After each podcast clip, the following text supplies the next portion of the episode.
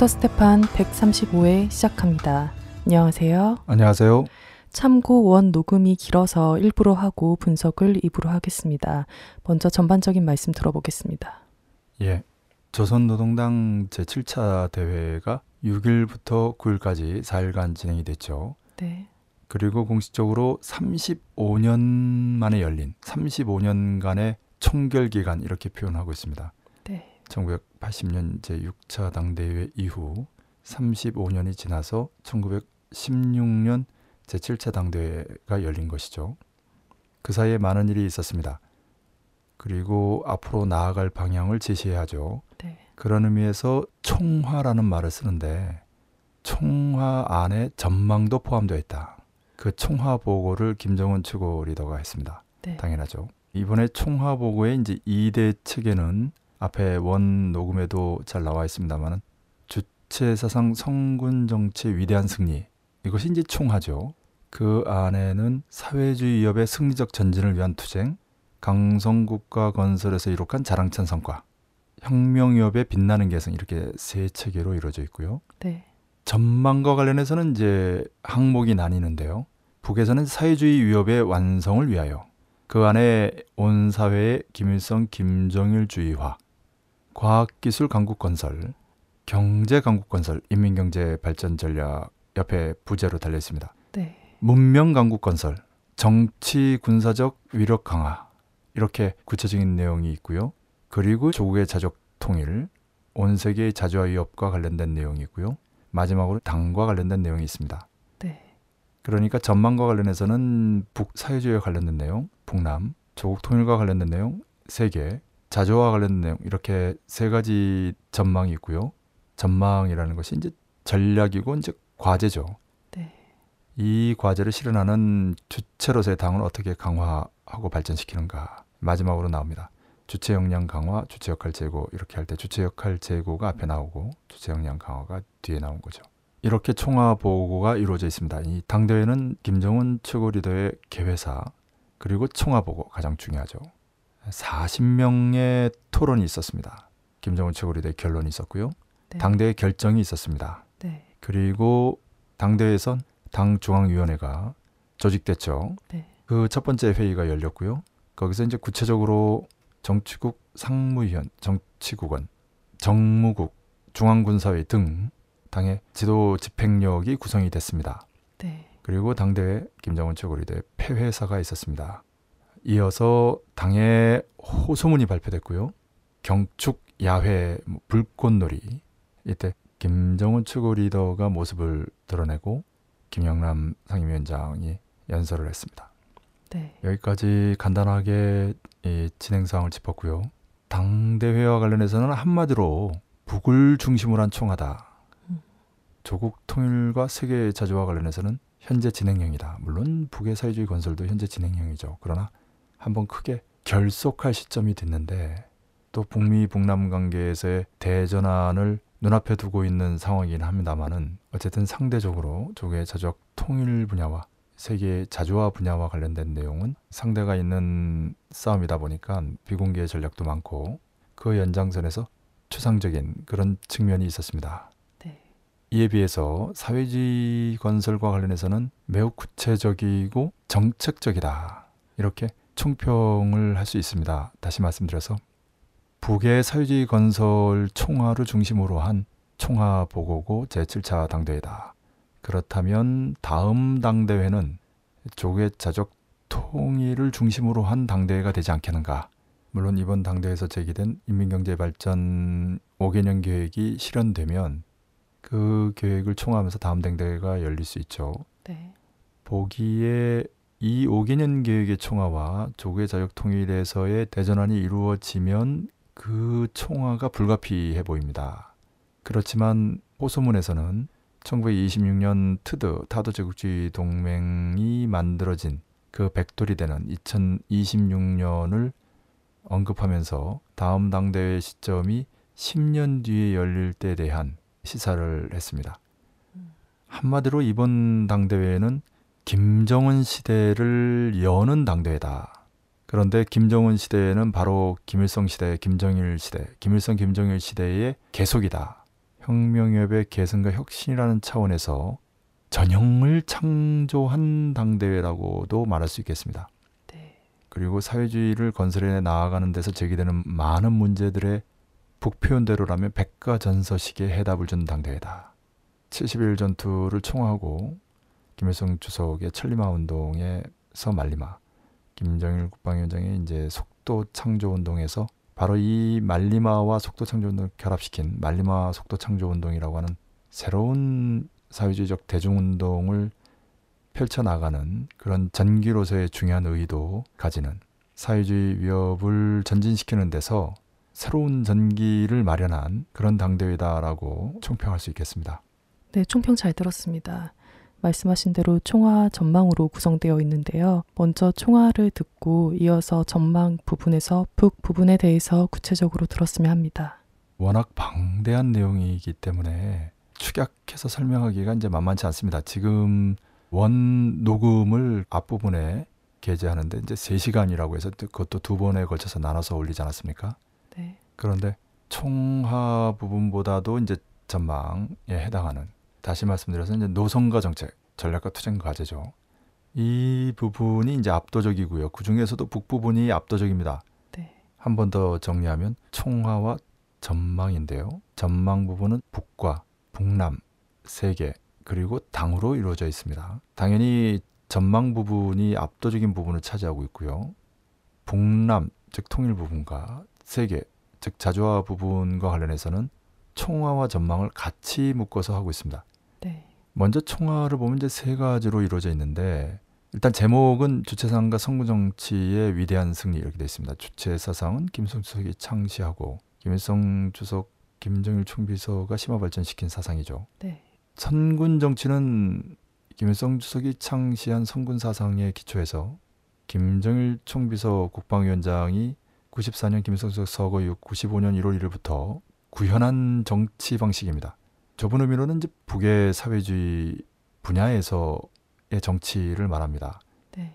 넓은 의미로 이제 통일혁명, 세계혁명까지 포괄하면 이제 성군혁명 이렇게 표현하죠. 그러니까 성군혁명은 북 사회주의 내에서의 성군 정치와 북남 통일혁명, 세계혁명을 모두 포괄하는데요. 그러나 넓은 의미로 보면 성군 정치를 성군 혁명으로 볼 수도 있습니다. 네. 지금이 그런 경우에 해당하죠. 그 위대한 승리다 이것이고요. 그 안에 보면 이제 사회주의 위협의 승리적 전진을 위한 투쟁 그리고 강성국가 건설에서 이룩한 자랑찬 성과 마지막으로 이제 혁명 위협에 빛나는 개성 이렇게 되어 있습니다. 사회주의 위협이 승리적 전진이라는 것은 총결 기간 즉 35년 사이에 가장 큰 변화 중에 하나가 소련 동구 사회주의 붕괴죠. 그래서 사회주의를 옹호하고 고수하는 것이 매우 중요했고요. 사활적이죠. 제국주의 연합 세력이 조선 사회주의, 주체 사회주의를 고립 압살하려고 하는 조건에서 더구나 이 과정에서 김일성 주석이 서거하고 그리고 김정일 총비서마저 서거하지 않았습니까? 네. 이런 조건에서 북은 고난행군 강행군 또 제5차 대결전 반미 대결전을 치러야 했습니다. 2012년 12월부터 2016년 5월을 관통하고 있는데요. 이전에는 5월 6일 당대회 전에 결속하지 않겠는가라고 봤는데 현재 진행형입니다. 나중에 다시 말씀드리죠. 이런 조건에서 사회주의 위협의 승리적 전진을 위한 투쟁이라고 총화했습니다. 아직 승리하지는 못했지만 승리적인 전진을 이뤄냈다라는 자평이죠. 네. 그리고 앞선 전체적인 제목에 나오듯이 이것은 주체사상과 성군 정치의 위대한 승리다라는 얘기입니다. 그만큼 치열하고 가열찬 고난행군 강행군의 연속이었던 나날이었다라는 얘기입니다. 네. 이 과정에서 북은 사회주의를 옹호하고 고수하는 수세적인 차원을 넘어서 사회주의 강성 국가를 건설하는 노선을 제기하고 실제로 정치의 강국, 군사의 강국을 이뤄냈습니다. 그런 청화가 이번 보고에 분명히 밝혀져 있는데요. 네. 강성 국가 건설이라고 할 때 첫 번째가 정 치 강국, 군사 강국 이걸 하나로 합쳐서 정치 군사의 강국 이렇게 표현하고 있습니다. 김정일 시대만 해도 정치의 강국, 군사의 강국, 자립 경제의 강국, 문해부흥의 강국 이렇게 해서 사회주의 강성 대국은 바로 이 네 가지 징표를 띈다라고 했습니다. 그런데 김정은 시대에는 이를 개성 발전시켜서 사회주의 강성 국가라고 표현하고요. 이제 대국보다는 국가가 대국제 오해를 피하는 의의가 있죠. 네. 정치의 강국, 군사의 강국 합쳐 정치 군사의 강국 이렇게 표현하고요. 자립 경제의 강국은 이제 경제의 강국, 문해붕의 강국은 이제 문명 강국 이렇게 표현해서 그리고 이 두 강국을 선도하는 과학기술의 강국. 그래서 이후 전망 과제에서 이 네 가지 내용으로 이제 체계화되어 있습니다. 네. 다시 말씀드려서 정치와 군사의 강국은 이뤄냈고 경제와 문화의 강국은 그 기초를 다졌다라는 총하죠.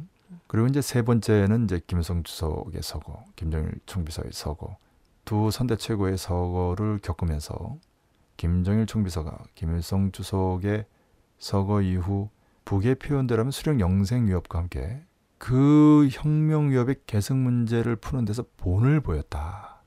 이어서 김정일 총비서의 서거 이후 김정은 최고 리더가 역시 북의 표현대로 선대 수령들의 영생 위협과 함께 그 개성 문제를 완벽히 풀었다. 사실 이번에 7차 당대회가 내용적으로나 형식적으로나 방법적으로나 객관적으로 보여줬지요. 네. 그리고 이제 청년 부분을 강조하고 있습니다. 세대를 이어서 혁명 위협이 계승된다라는 내용이죠. 그리고 이제 전망이라고 표현은 음, 바로 안 합니다만은 총알은 이제 과거죠. 전망은 이제 미래인데 구체적으로 사회주의의 완성을 위하여 라고 해서 이제 북의 사회주의 건설 과제에 대해서 설명하고 있습니다. 네. 첫 번째로 온 사회의 김일성 김정일주의화라고 해서 김일성 김정일주의는 김일성주의의 계승 혁신이죠. 계승과 심화 발전. 이미 2012년 당대표자 대회에서 선언한 내용이고요.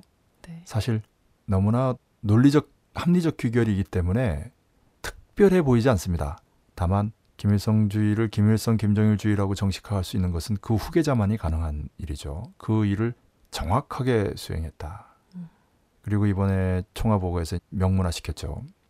그래서 이제는 조선노동당의 최고 강령이 온 사회 김일성주의화가 아니라 온 사회 김일성 김정일주의화가 되죠. 네. 이 내용은 이제 막스레닌주의적 표현으로 보면 이제 공산주의 이상 사회의 실현이고 주체상의 표현으로 보면 인민당의 자주성의 완전한 실현 이렇게 됩니다.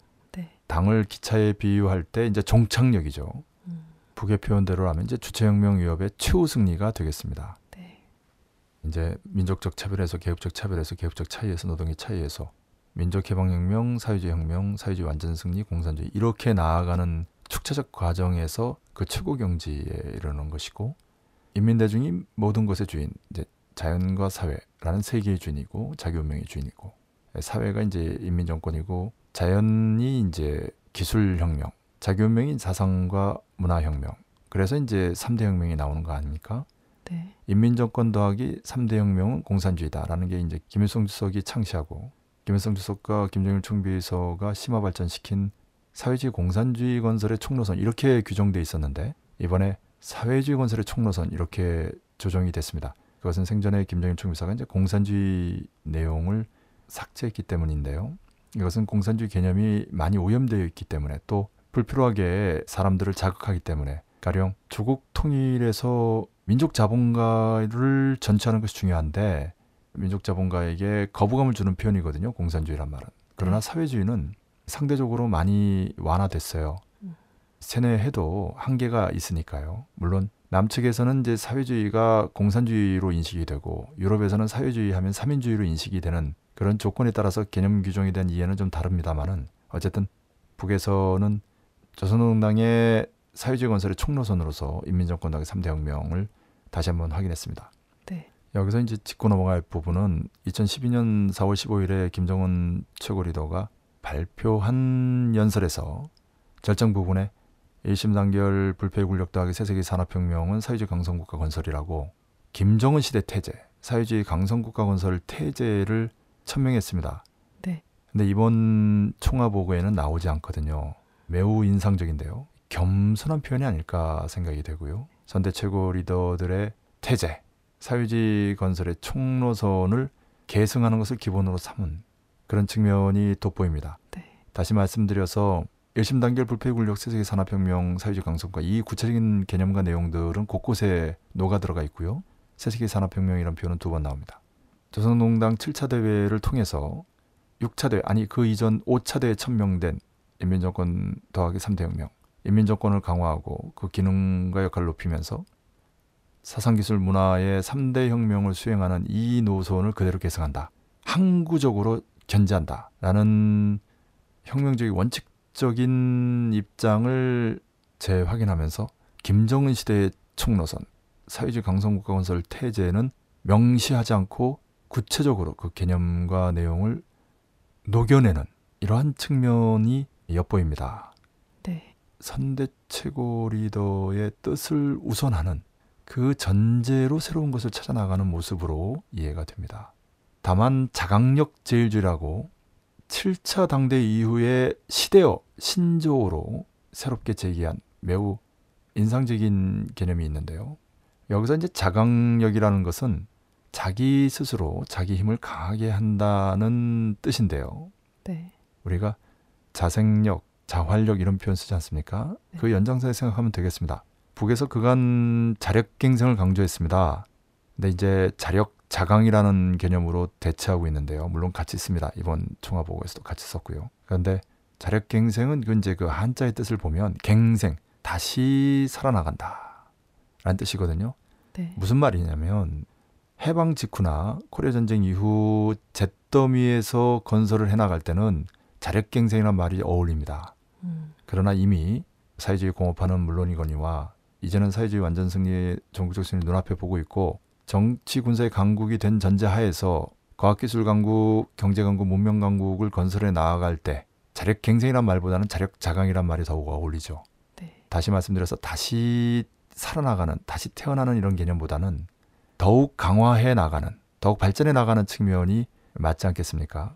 그리고 어감으로 볼 때도 자강력이라는 말이 가지는 힘이 있어요. 네. 매우 인상적인 시대의 신조어를 창조했다라고 봅니다. 그렇지 않아도 최근 노동신문에 집중적으로 이 표현들이 이, 나오더니 역시 이번 총화보고에 곳곳에 심어 놓으면서 이번 총화보고는 자강력 제일주의를 강조한 총화보고라고 해도 과언이 아닐 정도로 부각되어 있습니다. 네. 그리고 자강력 제일주의를 표현하면서 조선혁명은 자강력으로 이제 개척되고 전진해온 역사다. 자력갱생 강고분투는 자강력 제일주의의 투쟁 방식이다. 이런 설명과 함께요. 인상적으로는 이제 어느 누구도 조선이 통일되고 강해지고 부흥하는 것을 바라지 않는다라는 표현이 있어요. 여기서 이제 어느 누구라는 것은 이제 개인이 아니라 나라를 말하는 거죠. 네. 사실 동서고금의 이치가 그렇습니다.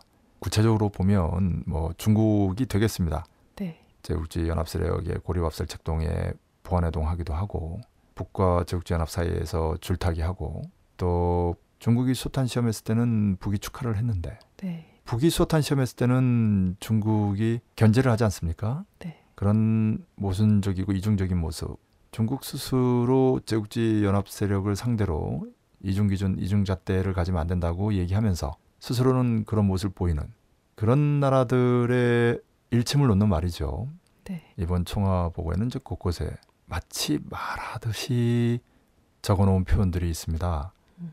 경제와 관련해서 한심한 이런 표현이 들어간다든지 네. 또맨 마지막 문장이 이제 단결하고 단결하고 또 단결하고라는 표현이 나온다든지 김정은 리더의 스타일을 엿볼 수 있는 자신감이 넘치니까 이런 역사적인 총화 보고에서의 표현도 격조 있으면서도 그 이상을 넘어서는 굉장히 자연스럽죠. 그래서 가지는 또 힘이 있습니다. 네. 정리하면 원사회 김일성 김정일 주의화의 그 개념과 함께 자강력 제일주의를 강조한 부분이 인상적입니다. 자강력을 과학적으로 분석해 보면 이제 주체역량 강화입니다. 음. 그러니까 주체역량 강화 제일주의 이런 내용이죠. 네. 당연히 김일성 김정일 선대 최고 리더들의 사상이고요. 달리 또 표현하면 주체성이라는 게 이제 자주성 창조성인데 그 자주성과 창조성 밀접히 연관돼 있고요. 그러니까 창조성은 자주성을 전제로 한 창조성이죠. 네. 민족 국가 단위로 혁명 건설을 수행하는 데서 이제 자주권이 생명이다. 그리고 자강력으로 전진한다라고 할 때 그 자주권이 자주성이고 자강력이 창조성입니다. 음. 자주권을 전제로 한 자강력, 자주성을 전제로 한 창조성, 바로 주체 역량이죠. 그 주체 역량과 관련해서는 북이 그동안 네 가지 범주를 썼습니다. 정치, 군사, 경제, 문화. 때로는 이제 군사가 앞에 있고요. 때로는 사상, 문화, 정치, 경제, 군사 이렇게 하기도 하죠. 1982년 김정일 당시 조직비서의 대표적인 논문이죠. 주차장에 대하여를 보면은 당과 국가의 지도적 원칙으로 해서 자주 입장을 견제할 때에 대해 주체 자주 자립 자위의 원칙이라고 할 때는 사상 문화, 정치, 경제, 군사 이런 순서죠. 네. 그러나 1995년 이후 선군혁명 성군 정치가 본격화될 때는 군이 앞에 나왔습니다. 네. 그런데 김정은 시대의 첫 번째 당대 7차 대회에서는 2012년 김일성 주석 탄생 백돌 기념 4.15 행사에서의 역사적인 연설에 절정 부분에 나오는 일심 단결 불패의 군력 더하기 세세기 산업혁명, 사회주의 강성국가 건설 이 중에 세세기 산업혁명, 과학기술 혁명입니다. 이 개념이 전면에 등장합니다. 네. 그래서 강성국가 강국 건설에서 첫 번째 과제로 과학기술 강국을 언급하고요. 네. 이 과학기술의 힘으로 건설하겠다는 거죠. 뒤에서 이어나옵니다. 경제 강국 건설, 문명 강국 건설. 그리고 이미 강국 건설은 이뤘지만 더욱 그 힘을 강화한다는 의미에서 정치 군사적 위력의 강화 이렇게 됩니다. 이 부분을 이제 주목해서 볼 필요가 있습니다. 다시 말씀드리면 세세기 산업혁명은 곧 과학기술 혁명이고 과학기술 강국을 건설하면서 경제 강국, 문명 강국을 따라서 건설하고 정치 군사적 위력도 강화하겠다라는 김정은 최고리대 전략이 엿보이는 부분입니다. 네. 여기서 이제 과학기술 강국을 건설하는 데서도 첫 번째로 강조하는 게 자강력 제일주의입니다. 이는 당연하죠. 아까도 말씀드렸습니다만 자강력이라는 게 주체 역량 강화고 주체, 주체성, 이 자주성, 창조성. 자주성에 자주권이 있다면 창조성에 자강력이 있는 거죠. 네. 근데 현 시대를 자주성의 시대다라고 하면 이제 피어가 피착치 민족 민중들이 역사 무대 전면에 등장해서 스스로의 운명을 자족으로 창조적으로 개척하는 시대를 말하는 것인데 다시 말씀드려서 자주성의 시대라는 것은 혁명의 시대를 말하는 것인데 그럼 창조성의 시대는 뭐냐? 그게 이제 과학기술의 시대죠. 네. 이런 사상은 이제 김일성 주석이 창시하고 김일성 주석과 김정일 총비서가 심화 발전시킨 사상이에요. 이미. 그러나 이것을 국가 발전 전략, 강성 국가 건설 전략의 선차적인 과제, 중심구리로 삼아서 나아간다는 것은 돋보이죠. 네. 그런 의미에서 이제 떠오르는 이야기는 북의 인민들 사이에서 김일성 주석은 철학형의 리더, 김정일 총비서는 장군형의 리더, 김정은 이제 북에서는 이제 원수라고 하죠.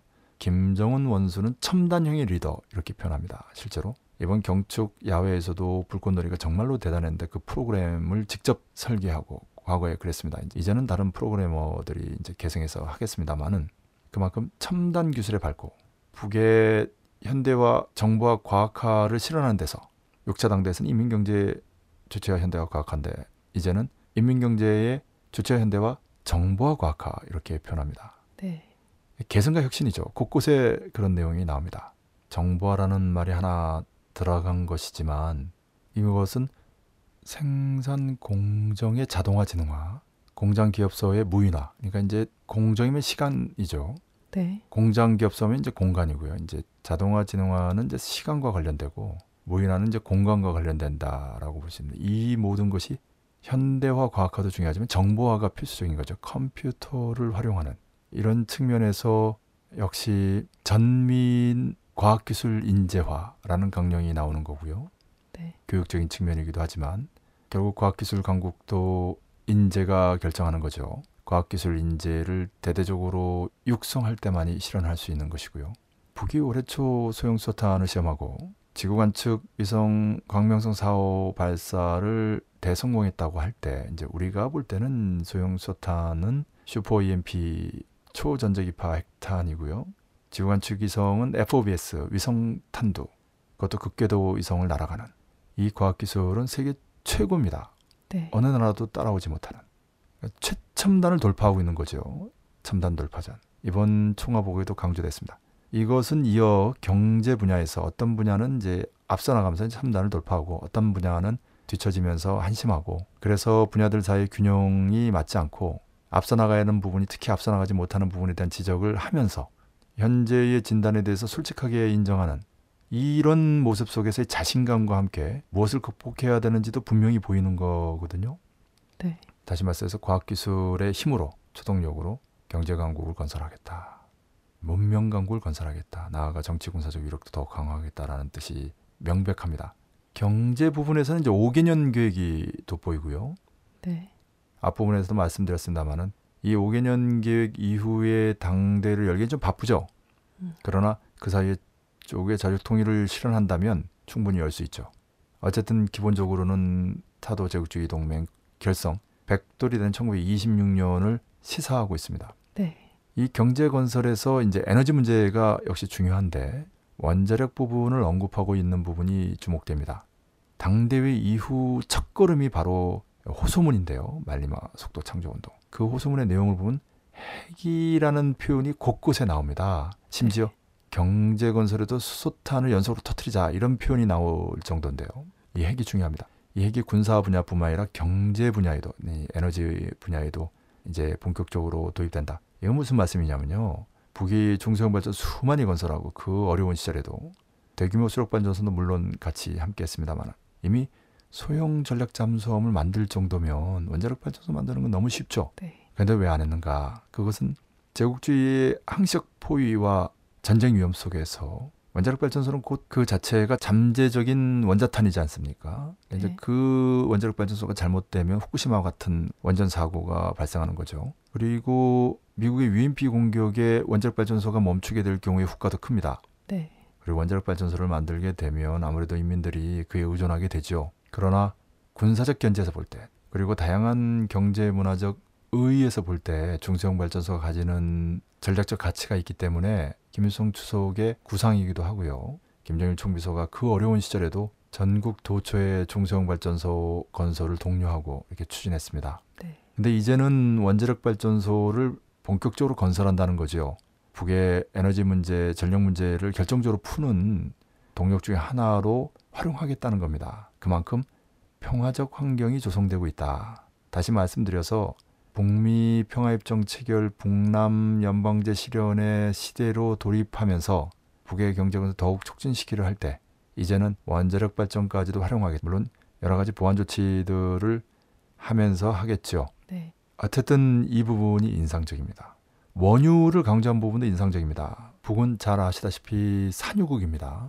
이란의 국방법을 지어주면서 그 대가로 받는 원유를 중국을 통해서 그러니까 중국이 커미션 중간 수수료를 받는 것이지 중국이 북에 무상으로 원유를 제공해 주는 것이 아니라는 거죠.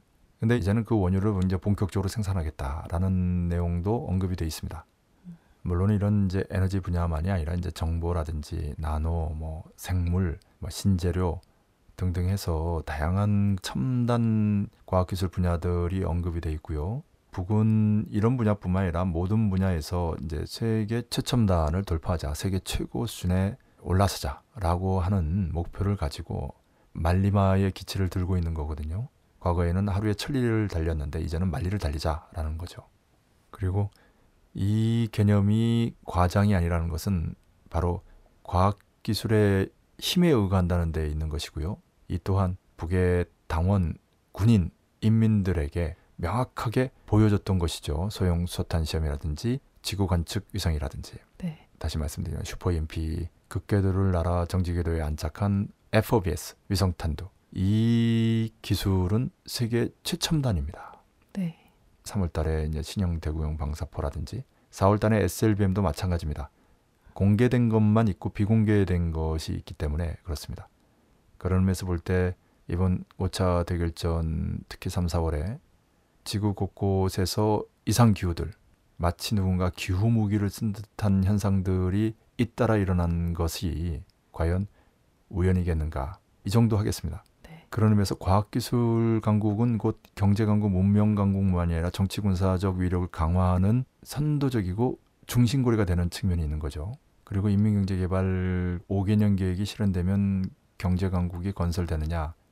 경제 강국 건설은 정말로 방대한 사업이기 때문에 단 5년 안에 이루어지기는 어렵죠. 네. 그런 의미에서 트드 타도 제국주의 동맹 결성 100돌이 된 2016년을 다음 당대회 시점으로 시사하는 그런 내용은 오히려 10년 정도면 해볼만 하지 않냐라는 뜻으로 읽힙니다. 그런데 다시 말씀드리지만 5개년 계획이 실현된 그 즈음에서 조개 자족 통일과 관련해서 획기적인 전진, 북남관계 대전한 대변혁이 이루어졌다면 그때는 새로운 과제가 제출되지 않을 수 없기 때문에 차기 당 대회를 열어야 하지 않냐 이렇게 봅니다. 네. 문명 강국이라고 했습니다. 교육이 중요하고요. 과학기술은 앞에 따로 뽑아서 과학기술 강국으로 표현했기 때문에 문화의 다른 분야들이 있는데 복원을 중시했습니다. 체육도 중시했고요. 예술이 있고요. 언어와 사회주의 생활 양식이 있습니다. 네. 여기서 이제 인상적인 건 인재 강국, 체육 강국 이런 표현을 쓰고요. 세세기 영화 혁명이 나왔습니다. 음. 세세기 산업 혁명 이후 세세기 교육 혁명이라는 표현이 나왔는데요. 이번에 세세기 교육 혁명이라는 그 표현은 나오지 않았습니다만 그 내용은 10여 년제 의무 교육과 함께 이제 전민 과학기술 인재화라는 내용이 주를 이루고 있죠.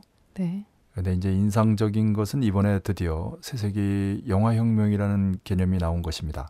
다시 말씀드려서 이제는 예술 분야의 중심골이라고 할 수 있는 영화 예술 분야에서 혁명적 전환을 이뤄내겠다라는 뜻이죠. 그런데 이제 보건강국이란 표현은 안 씁니다. 보건강국이란 말 자체가 사실 어폐가 있다고 봅니다. 네. 인재강국, 체육강국은 어울리지만 보건이라는 분야가 사실은 병이 많이 걸려야 그 병을 진단하고 치료하는 부분이 발전하는 특징이 있어요. 네. 근데 북이라는 사회주의 사회는 철저하게 예방의학입니다. 한 동네 구역에 담당 의사가 있어서 태어날 때부터 죽을 때까지 사실상 주치의 역할을 하는 곳이 바로 북이거든요. 네. 그런 내용이 강조되어 있습니다. 그리고 이제 정치 군사적 위력의 강화가 있습니다. 오종업 7년 대 정치 운동에 군의부대 운동이 있는 것처럼 개선과 혁신의 내용은 여기에도 어김없이 일관되고 있습니다. 네. 정리하는 의미에서 말씀드리면 온 사회 김일성 김정일 주의화라고 할 때 이제 군대에서도 전군의 김일성 김정일 주의화로 구체적으로 일반화되겠죠. 그런 내용이 있습니다.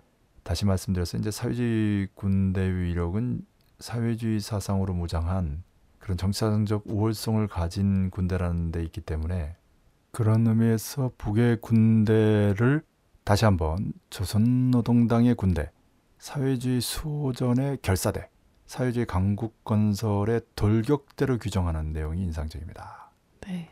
이제 선군의 내용이죠. 어, 북의 군대는 사회주의 보위, 사회주의 건설, 통일혁명, 세계혁명의 주력군이다라고 하는 성군혁명론을 그대로 계승해서 북의 군사력을 강화하겠다. 계속 강화하겠다. 군인들을 정치 사상적으로 군사기적으로 체력적으로 준비시키는 한편 국방공업을 계속 발전시키겠다. 전체적인 측면에서도 경제건설, 핵무력 건설 병진 노선입니다만은 이 부분에서도 다시 한번 핵무력 건설의 중요성이 강조되는 거죠. 구체적으로 정밀화, 경량화, 무인화, 진흥화 이러한 그 방침들이 강조되어 있습니다. 물론 전민항쟁의 사상도 확인하고 있고요. 네. 조국 통일 대전이란 표현도 곳곳에 나옵니다. 그래서 자연스럽게 그 다음에 조국의 자적 통일과도 내용적으로 이어지는 측면이 있어요. 네, 지금 말씀하셨는데 이어서 통일 분야, 국제 분야, 그리고 당 분야를 말씀해 주셨으면 합니다. 이제 남은 세 분야죠. 근데 이제 한마디로 말씀드려서 앞에 사회주의 위협과 관련된 내용에 비하면은 상대적으로 추상적이고 미흡합니다. 네. 그러면 사회주의 건설 경험은 풍부하고 통일 국제 당 분야는 빈약한 것인가 그렇지 않죠. 왜 다르겠습니까? 밀접히 연관되어 있는데 다만 비공개로 처리되었다라는 얘기죠. 네. 이것은 6차 당대회 때부터 특징인데요. 그 이전에 5차 당대회까지는 통일혁명이라고 해서 조국 통일과 민족해방 민주주의 혁명 이제 그 이전에는 이제 반제 반봉건 민주주의 혁명이었죠.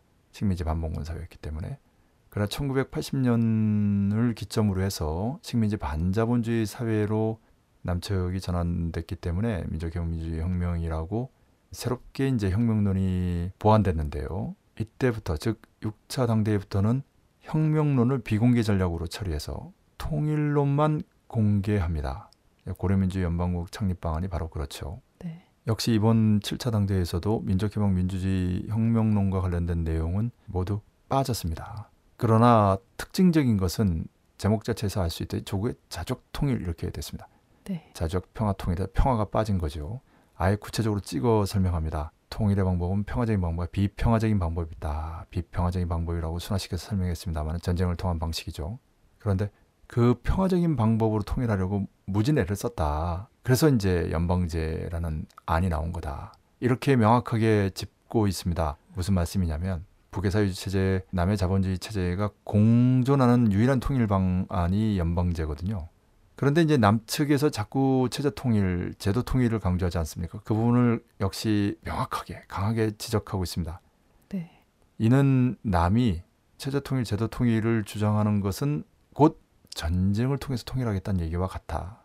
음. 그러니 그렇게 될 경우에는 우리도 비평화적인 방법, 전쟁을 통한 통일을 이루지 않을 수 없다. 라고 아주 논리적으로 설명하는 겁니다. 다시 정리하면 통일은 평화적인 방법과 비평화적인 방법이 있는데 북은 평화적인 방법을 지향해서 연방제 통일을 하려고 하고 남은 비평화적인 방법을 지향해서 제도 통일을 하려고 한다.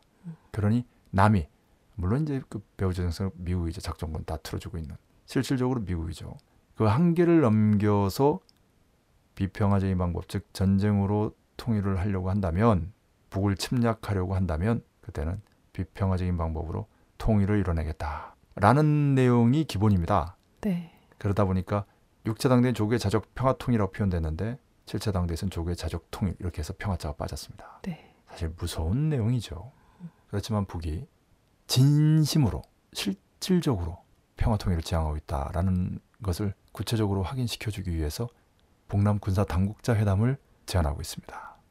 근데 사실 전반적으로 구체적인 내용보다는 일반적인 내용으로 이렇게 전개하는 과정에서 좀 붉어져 보입니다. 그럴 정도로 의식해서 심어 놓은 표현인데요. 음. 왜 그랬을까? 단순히 평화적인 이미지를 제고하기 위해서만 이렇게 쓴 표현인가? 예, 그렇지 않다고 봅니다. 북미 평화협정 체결이 확실한 전제하에서 이제 북남 군사 당국자 간 회담도 불가피하지 않나. 북미 관계, 북남 연관돼 있기 때문에 그렇죠. 네. 그리고 군사 당국자 회담이라는 것은 결국 그 이상급인 북남 순회 회담을 필수적인 전제로 하거든요. 사실 순회 간의 6.15 공동선언 14선언조차도 백지화되는 판인데 군사 당국자들 간의 회담 결과가 어떤 의미가 있겠어요? 작년 8월 사태 직후에 발표된 8.25 합의가 어떻게 됐는지 봐도 알 수 있죠. 네. 올 1월 달에 남측에서는 대북 심의전 방송을 제기하지 않았습니까? 이 총화 보고에도 그런 방송들 선전들을 중단해야 된다라는 내용이 담겨 있습니다. 네. 그리고 인상적인 것은 민족자주 민족대단결 평화보장 연방제 실현이라고 해서 한마디로 이제 4대 방침을 내놓은 것인데요. 민족자주와 민족대단결 이제 민족자주는 반미 반일 이게 외세에 의존하지 않고 우리 민족 스스로의 힘으로 통일하자라는 얘기죠. 네. 그리고 민족 대단결은 그러한 기치하에 온 민족이 단결하자라는 내용입니다. 이제 전자가 반미면 후자는 통일전선이죠. 반미 반일, 반외세, 민족 통일전선을 말합니다. 네. 평화보장은 이제 평화보장 체계, 새롭고 공고한 평화보장 체계, 평화협정은 이제 북미 간에 이루어지는 것이지만 새롭고 공고한 평화보장 체계에는 북미 관계를 넘어서서 이제 동북아에 필요한 겁니다. 이제 다자안보 체계의 내용입니다. 물론 이제 코리아에서의 북미 간의 평화협정을 핵으로 하는 동북아의 다자안보 체계, 나아가 이제 동남아시아까지 포함하게 되면 동아시아 다자안보 체계가 되겠죠. 네. 그렇게 주변 나라까지 포함해서 합의가 될 때 비로소 이제 공고한 평화보장 체계가 수립되는 것이고 그럴 때만이 경제 문화 교류도 더욱 힘있게 전개되겠죠. 네. 여기서 초점은 평화보장과 연방제 실현이 밀접히 연관되어 있다. 북미 평화협정 체결과 북남 연방제 합의가 밀접히 연관되어 있다는 뜻이죠. 네. 다시 말씀드려서 북미 평화협정 체결, 북남 연방제 합의가 임박했다라는 징후로도 느낍니다. 이것을 4대 방침, 4대 전략적 과제로 제시하고 있는 거지요. 인상적입니다. 그래서 더욱 선명해졌다라고 할 수 있습니다.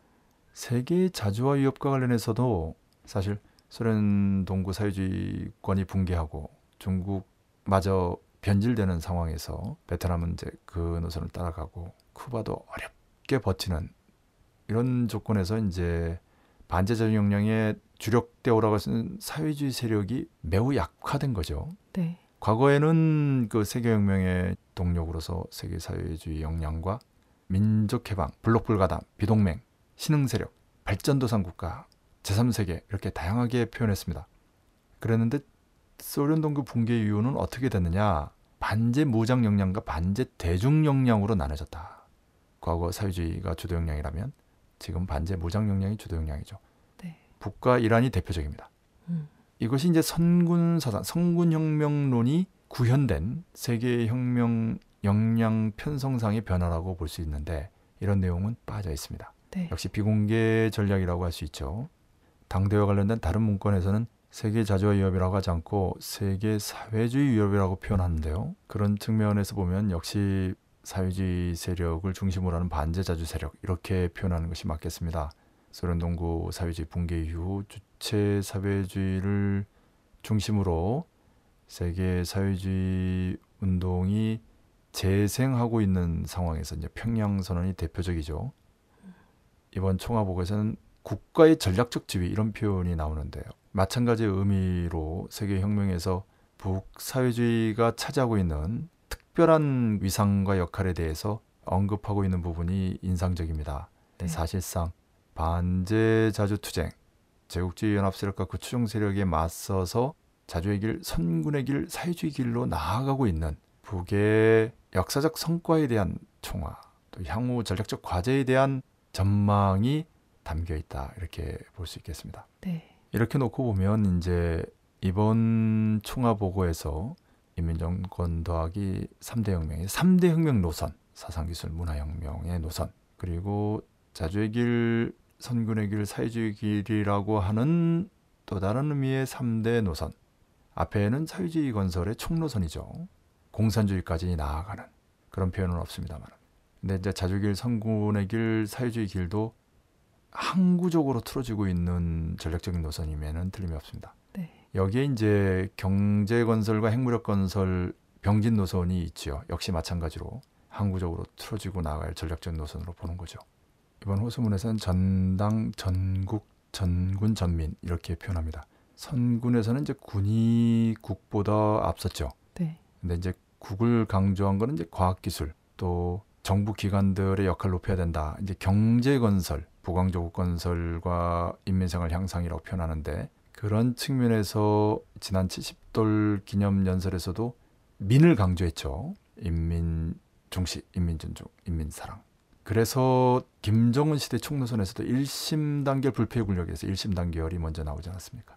네. 그런 측면에서도 앞에 강국 건설의 세 가지 내용에서 과학기술 강국, 경제 강국, 문명 강국 앞세우고 정치 군사적 위력을 강화한다라고 해서 정치와 군사 이 부분이 뒤에 있었죠. 물론 여기에 정치에 해당하는 부분이 이제 당도 되고 정권도 되죠. 그때 정권 부분이 언급이 돼 있습니다.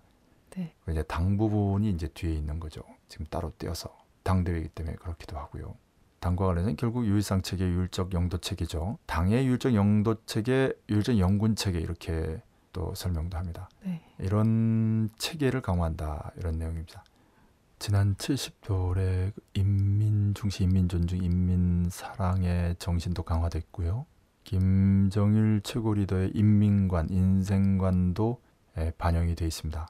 네. 세도 관료주의 부정부패라고 표현한 분도 인상적이고요. 물론 현대판 종파라고 해서 이제 장성택 파가 정리된 내용도 언급이 되어 있습니다. 최고 권력을 이제 노렸 다라는 부분까지 밝혀졌고요. 조현준 대표가 토론 내용에서 현대판 종파를 제때 적발 숙청하지 못한 것이 오점으로 남다. 지난 총결 기관을 총하면서 언급한 내용이 인상적입니다. 그리고 총화 보고의 표현대로라면 이제 위대한 장군님식 사업 방법 이렇게 해서 전통적인 이제 항일 유교 뜻이 사업 방법 이제 주체 사업 방법이라 하지요. 네. 김성주옥 시절에는 이제 청산이 정신 청산이 방법.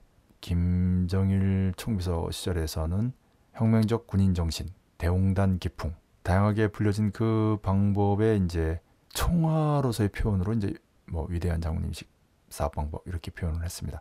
당과 관련해서는 김정일 총비서를 많이 강조하고 있습니다. 예, 어찌 보면 당연합니다. 김정일 총비서의 생애이자 곧 당건설 역사이기 때문에 그렇죠. 네. 그러면서 사모실적 사업 방법과 일본세 종지부를 찍는다라든지 소방대식 일본세를 없애고 5분 12식 일본세를 없애고 이런 표현들이 나옵니다. 인상적이죠. 소방대식이라는 것은 소방대가 하는 일이 불이 났는데 찾아가서 이제 끄는 거 아닙니까? 예, 이런 식으로 사후 약방문격인 일이 이제 생겨서야 급하게 끌어다니는 이런 식으로 사업하지 마라. 5분 열도라는 거는 뭔가 이제 자극을 받으면 확 끌어올렸다가 5분 지나면 이제 식어지는 이런 식으로 사업하지 마라라는 얘기죠. 아주 네. 통속적인 표현들입니다.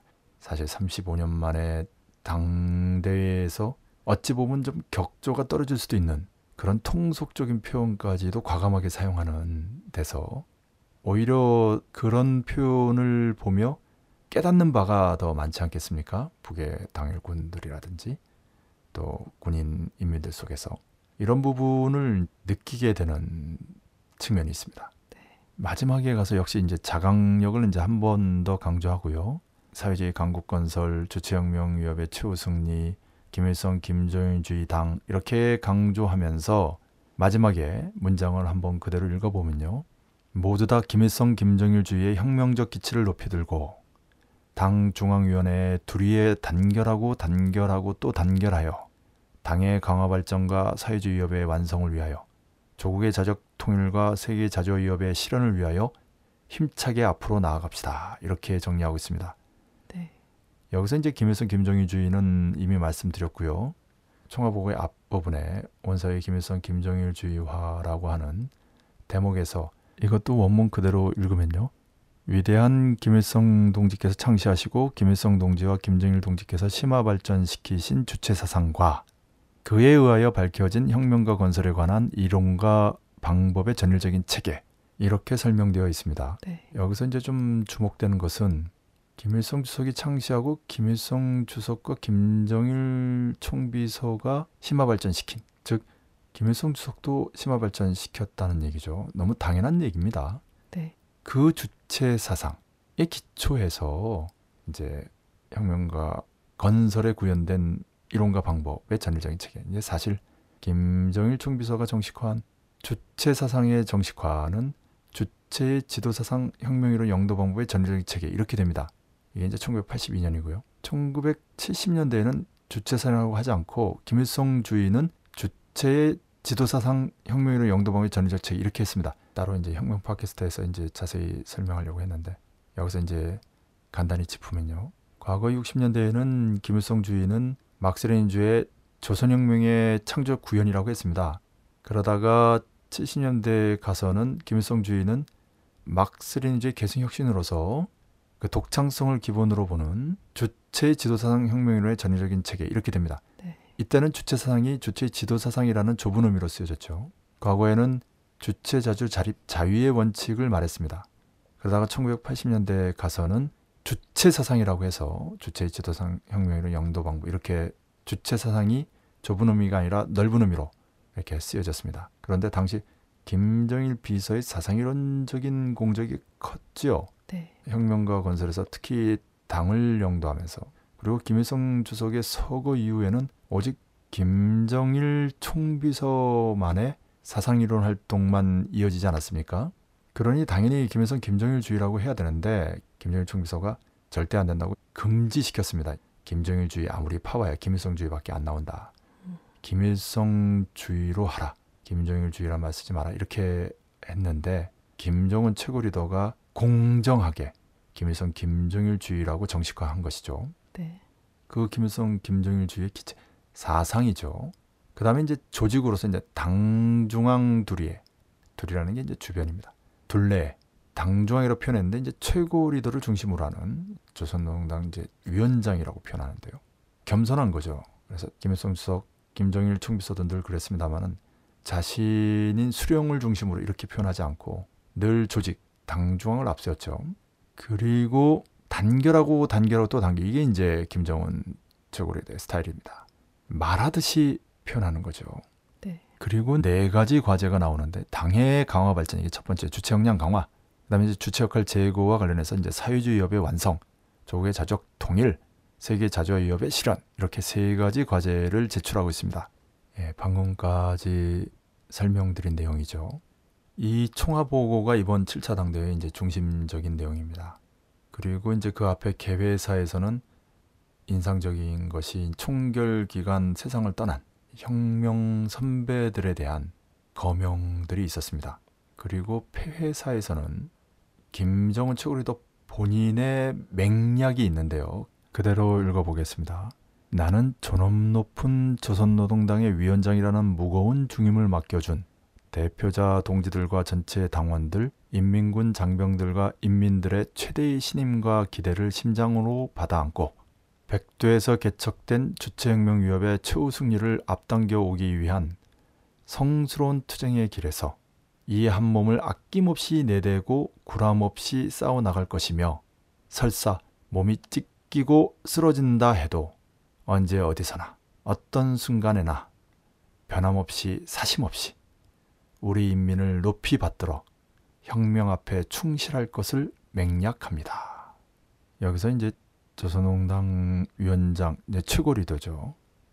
그 중임을 맡겨준 데 대한 언급을 시작으로 이제 백두에서 개척된 주체혁명위협이라고 해서 북 조선혁명의 이제 시작과 전국적인 목표죠.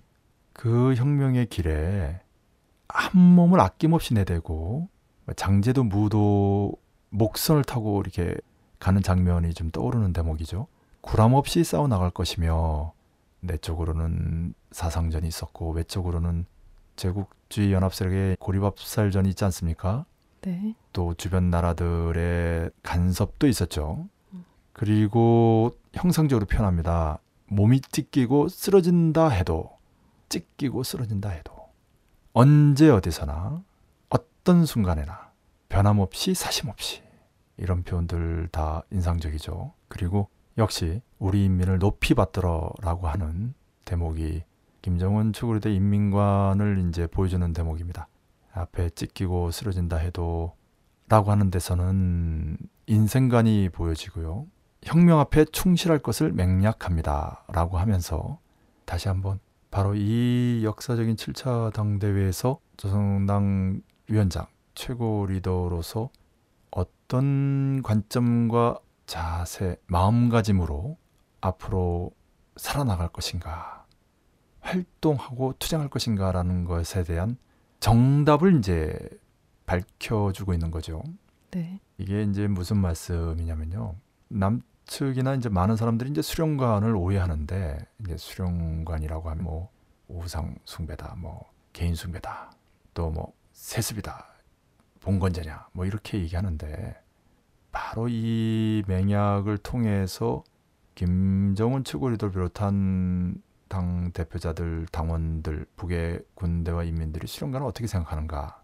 수령이라는 지위와 역할이 당과 국가와 군대와 인민 위에서 군림하는 존재가 아니라 그 앞에서 가장 앞장서서 싸우고 가장 고생하는 지위와 역할이라는 거죠.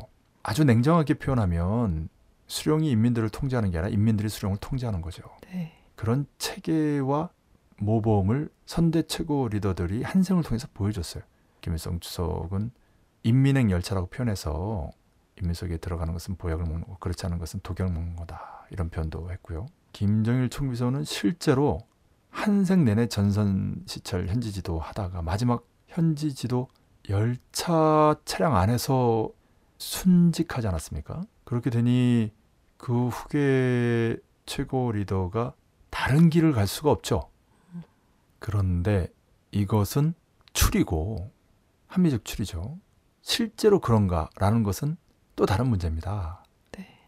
네. 수령관의 수령의 3대 징표에서 위대한 사상이론과 탁월한 연구자, 고매한 공산주의 덕성가 이렇게 표현하고 후교자에는 이 세 가지 징표에다가 선대 수령에 대한 충실성까지 있어야 되니까 이론으로 보면 단순하면서도 과연 현실적으로 가능할까라고 하는 의문이 드는데 북의 당원, 군인, 인민들 속에서는 김일성 주석은 바로 그 징표를 채워나고 김정일 총비서 또한 그 징표에 더해서 후계자로서의 징표까지 채워난 그런 최고 리더로 보고 있을 때 김정은 후계자는 어떠할 것인가. 이렇게 지난 4년여 기간을 본 거죠. 그런데 적어도 북의 개념과 논리, 바로 그 이론에 비춰볼 때 김정은 최고 리더의 지난 실천 활동과 또 이론 활동이 어떠했던가. 북의 당원, 군대, 인민들은 이번 7차 당대회를 통해서 다시 한번 선대 최고 리더들의 못지않은 최고 리더라는 것을 확인하지 않았나. 그런 표현들과 모습들이 당대회 개막과 폐막까지 그 이후 경축 야회까지 완전히 관통하고 있습니다. 네. 이 지점을 놓치면 북을 이해할 수 없다. 북의 본질이 바로 여기에 있다. 7차 당대회가 과연 어떠할 것인가 북을 연구하는 전문가라면 지난 시기 수백 수천 번의 어떤 그림을 그렸을 텐데 실제로 구현된 그 모습을 보면 한마디로 참으로 놀랍지 않은가. 이런 차원에서 정치활동, 정치투쟁을 하는 사람들이 이번 당대회를 통해서 어떤 생각을 해야 하는가. 저는 당대회가 무엇이냐. 한마디로 정책 당대회가 돼야 되고 다시 말씀드려서 정책과 노선을 제시하는 당대회가 돼야 되고 네. 그런 정책과 노선, 목표와 방법을 과학적으로 명백히 밝혀주는 그러한 당, 그러한 당의 최고 리더로서의 지휘와 역할, 이 부분에 주목해야 한다. 다시 말씀드려서 북왕조국 건설과 인민생활 향상이라고 북에서 표현합니다. 네. 이런 차원의 내용이 없이 누가 어떤 파가 권력을 잡느냐 이렇게 관심이 집중되지 않습니까? 네. 근데 북은 정말로 신기하게도 그런 파가 없죠. 유일한 최고 리더를 중심으로 북의 표현대로 사상적 순결체, 조직적 전일체를 이룬 그런 율적 영도 체계를 이번에 온 세계가 확인하지 않았냐. 그에 대해서는 보는 사람들의 사상과 이론에 따라서 견해와 관점에 따라서 다른 평가를 할 것입니다. 네. 그런데 적어도 당대회는 정책 당대회가 돼야 되고 이런 수준의 풍부하고 심오하면서도 전일적인 그런 개념과 논리로 또 실천적 경험에 총화를 하고 향후 과제를 제출하는 그런 당대회를 본 적이 있는가? 뭐 중국도 있고 베트남도 있고 최근에도 있었습니다만 남해에도 뭐 여러 당대회가 있죠. 진보 정당까지 포함해서 저 개인적으로도 유럽에서 진보 정당의 당대회를 초청도 받고 참관도 했었는데 네. 이런 당대회는 본 적이 없다. 진정으로 정책 당대회 아니냐. 북의 표현대로라면 일심 단결의 당대회가 아니냐. 김정일 총비서는 일심 단결보다 혼연일체가 도수가 높은 표현이라고 했는데 혼연일체의 당대회라고 표현해도 과언이 되겠느냐. 정말로 놀라운 당대회를 경험하지 않았나 이렇게 봅니다. 네. 그런 의미에서 북이 정치 강국이라고 정치적으로 정말로 안정돼 있고 최고 리더를 중심으로 굳게 단결해서 말리마 속도 창조 운동과 같이 힘차게 나아가고 있다라는 객관적 사실이 확인된 만큼 북을 어떻게 고리밥살 해보려고 매년 전쟁 연습 그것도 뭐 참수작전이니 지도부 재건이 이렇게 막말을 하면서 위험천만한 핵전쟁 연습하고 그래서 코리아 반도 정세가 핵전쟁 전야로 치닫게 되는 이런 정세는 이제 종지부를 끊어야 된다. 북을 적대시하면서 이제 봉쇄하고 고리밥살하려고 하는 정책을 이제는 전환해야 된다라는 얘기죠. 네. 그런 측면의 메시지를 북에 적대하는 세력, 제국주의 연합 세력도 분명히 읽었으리라 봅니다. 네, 두 가지 꼭 좀 들었으면 하는데요. 먼저 북의 권력 체계 변화와 그리고 북미 북남 관계 정세 변화에 대해서 설명해 주셨으면 합니다. 네, 그 부분도 역시 인상적입니다. 조선노동당 위원장 직제가 부활했다. 이제 과거 김일성 주석이 북남 노동당이 합당할 때 썼던 그 직위가 새롭게 부활됐다 이렇게 남측 보수 언론에서도 이제 짚고 있죠. 네. 네, 이것은 선대 최고리는 이제 김정일 총비서가 김일성 주석 서거 이후 이 헌법을 바꿔서 주석직을 없앴습니다. 그러니까 이제 영원히 김일성 주석과 같은 국가 직위를 쓰는 최고 리더가 없어지게 된 거죠. 네. 영원한 주석이 된 것입니다.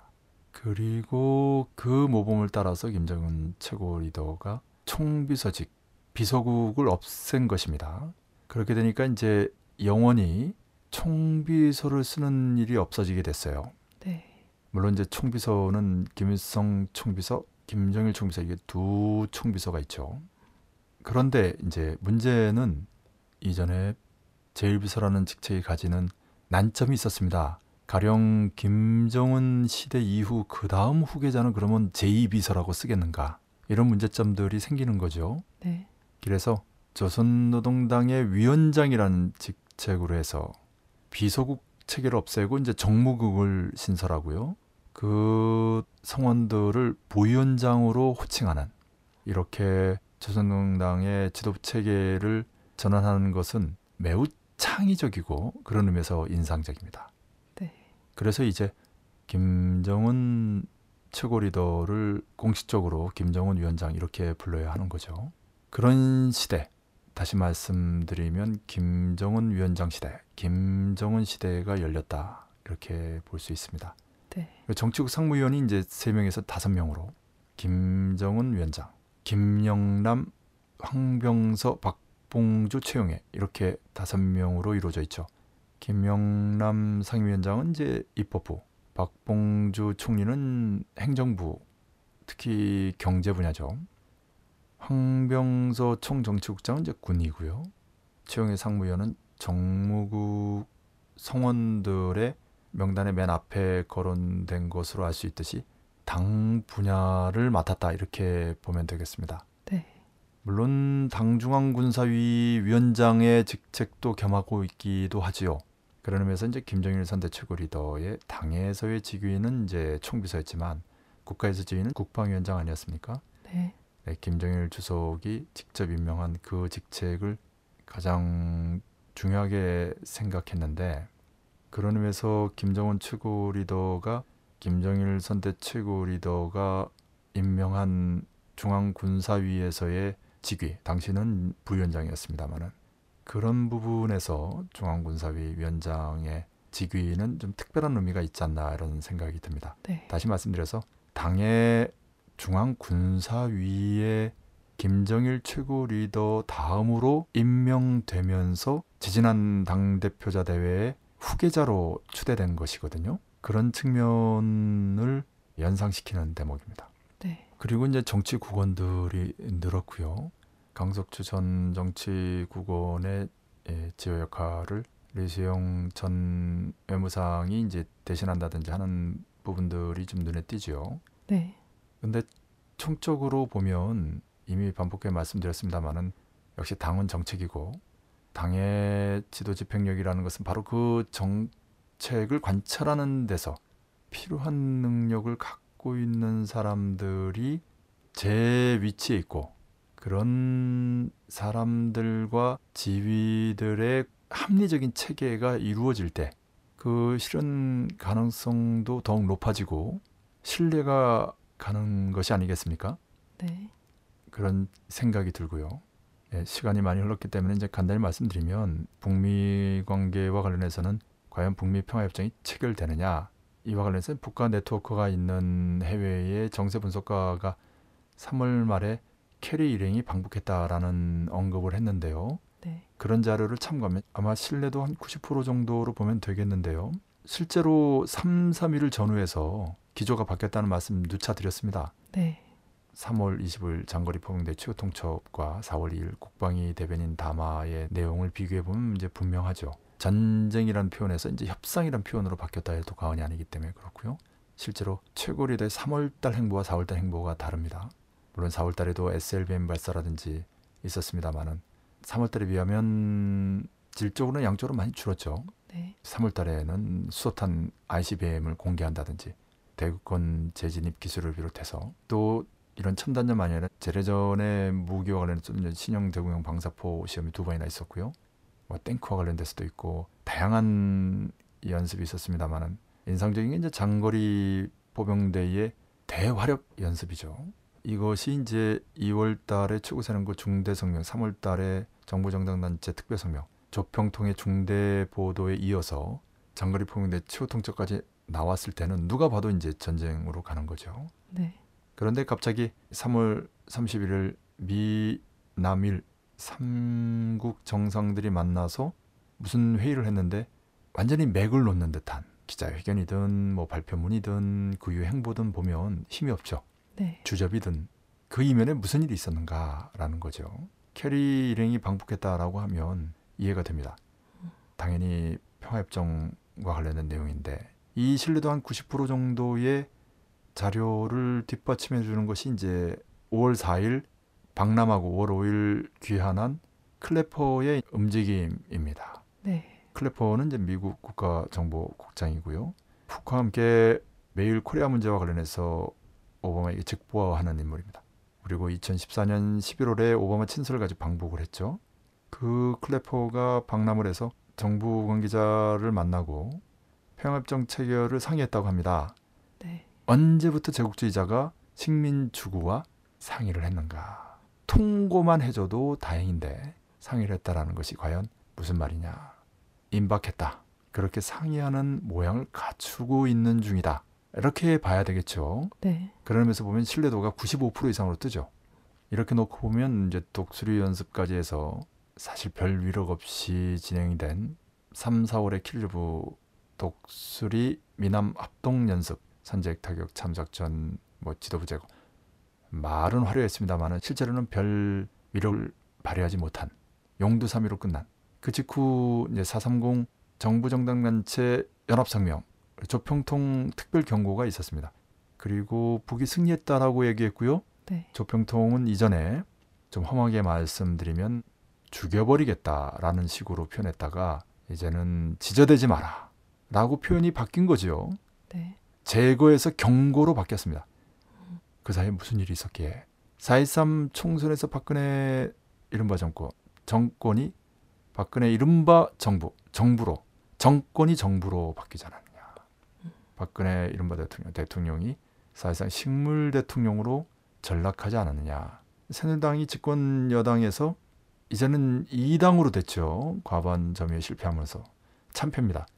이 이후 뭐 반기문의 염탐 스파이 행각이 드러남으로 해서 호남 개혁 지지를 잃고 차기 대권 주자 대열에서 거의 제거되다시피 하는 그러니까 박근혜의 마지막 희망줄까지 끊어진 거죠. 네. 오죽하면 극우 할배들까지 박근혜에게 침을 뱉고 돌아서고 새누리당 원로들까지 이제는 진박파를 해체하고 당을 떠나라 그런 내용들은 새로 당선된 국회의원들 입에서도 곳곳에서 나왔습니다. 전형적인 레임덕 현상인데 레임덕을 넘어서 이 정도 되면 이제 식물 정부가 되는 거죠. 네.